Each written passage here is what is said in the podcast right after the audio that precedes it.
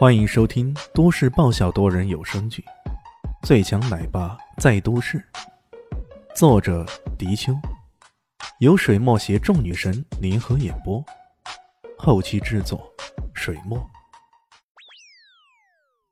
第八百四十六集，这一事件在西方的黑暗界中被救录为“死神之路”，一直被其他的势力所深深的忌惮不已。死神殿的名号也由此。成了很多人的噩梦。不过老人当然不知道他们西方黑暗界的发生的事儿。听到对方的威胁，他反而不在乎，冷笑着：“ 小子，你大概不知道，你这是跟一个何等厉害的存在说话。别再自吹自擂了，我就想知道，林峰是不是你们杀死的？” 那小子是又如何？老头并不在意。好，很好。李炫终于动了，他对身旁的小蛋蛋说道：“蛋蛋，这里有些危险，你先回山庄去。”爸爸，你们又要开始打架了吗？太好了，我正好来看看。这个小蛋蛋不疑了。李迅却知道，接下来的事情肯定会很血腥，于是他坚持让小蛋蛋回去。那老头突然说道：“，这小姑娘是百年难得一遇的天灵圣体，庄主知道了一定会很高兴的。这样吧，你将她给我们，咱们之间的一切因果一笔勾销，如何？” 原来他们还想要小蛋蛋。这也难怪，对于这些武道宗门来说，百年难得一遇的武学奇才，这可是奇货可居啊！这么一想，李炫心中顿时有了警惕，以后要看牢小蛋蛋，免得他会遭到有些不该有的危险。他随即喊来了林静初，将小蛋蛋给一拉硬扯的拉回去了。李炫的一句话让林静初有些惊异，只听到他说道：“你们都在里面待着。”听到什么，千万别出来，免得这场面吓坏了你们。他的这一句话听起来很平静，可在语气中却藏着无尽的火。这，他抬起头看着这男人，一向没正形的他，此刻却是一脸的脸色凝重，眼神中充满着火。老人的说话被李迅直接无视了，顿时有些生气。小子，我给过你机会了。如果你不懂得珍惜，那是你的事儿，到时候可别后悔。李现转过头盯着他，突然问道：“你叫什么名字？”嗯，这可是真的太突然了，让人有种难以预料的感觉。在这种情况下，他突然问别人叫什么名字，那又有什么意义呢？老人迟疑了一下，随即说道。我叫慕容山海，绰号天宇老人，怎么样？想向我求饶来吗？他嘴角边上满是嘲讽之意。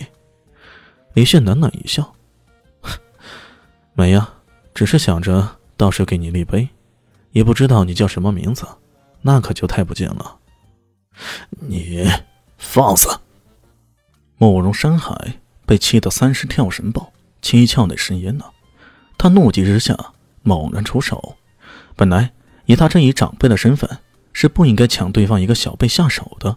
不过他此时被气得要死，也没有再顾虑太多，直接就来了这么一掌——天罗玄雷掌。空气中充斥着噼里啪啦的声音，仿佛一个天罗地网笼罩而来。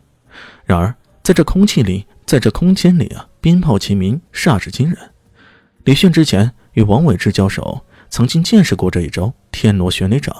然而那时候的王伟之啊，只是化境境界而已，跟眼前这位武尊当然不可同日而语了。慕容山海的攻击里有种直接撼动整个空间的感觉，哪怕是直面，也有种令人目眩神迷的感觉。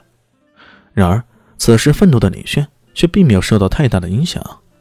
对于拥有性欲圣体的人来说，一旦触动了愤怒，他的体内会燃烧更多的力量，犹如小宇宙爆发那般，让他大大超乎平日的境界。这也正是他曾经百战百胜的原因。无奇拳，李炫回拳，他的拳法看起来平平无奇，还真的就是无奇啊！哈哈哈哈就像对抗我的天罗玄雷掌，做梦吧！他为对方的无知而感到好笑。然而一阵旋雷响过后，他却很郁闷的发现，刚刚的一轮掌法狂轰滥炸之下呀，眼前这个人却竟然安然无恙。而自己的掌力攻击之处，对方与自己拳掌相加，竟然也没落下下风。这，身旁的三小姐和四公子跑过来问道：“呃单老，要不要我们出手相助？”慕容山海摇了摇头：“不必了。”他咬了咬牙，再次踏步上前，双掌齐冲，满天满地的满上了扑卷而来的掌风掌影。他狂吼一声：“焚天佛印！”一个佛像隐隐约约的在他身后浮现出来，随即他整个身子甚至被一团祥和的黄色光芒给笼罩。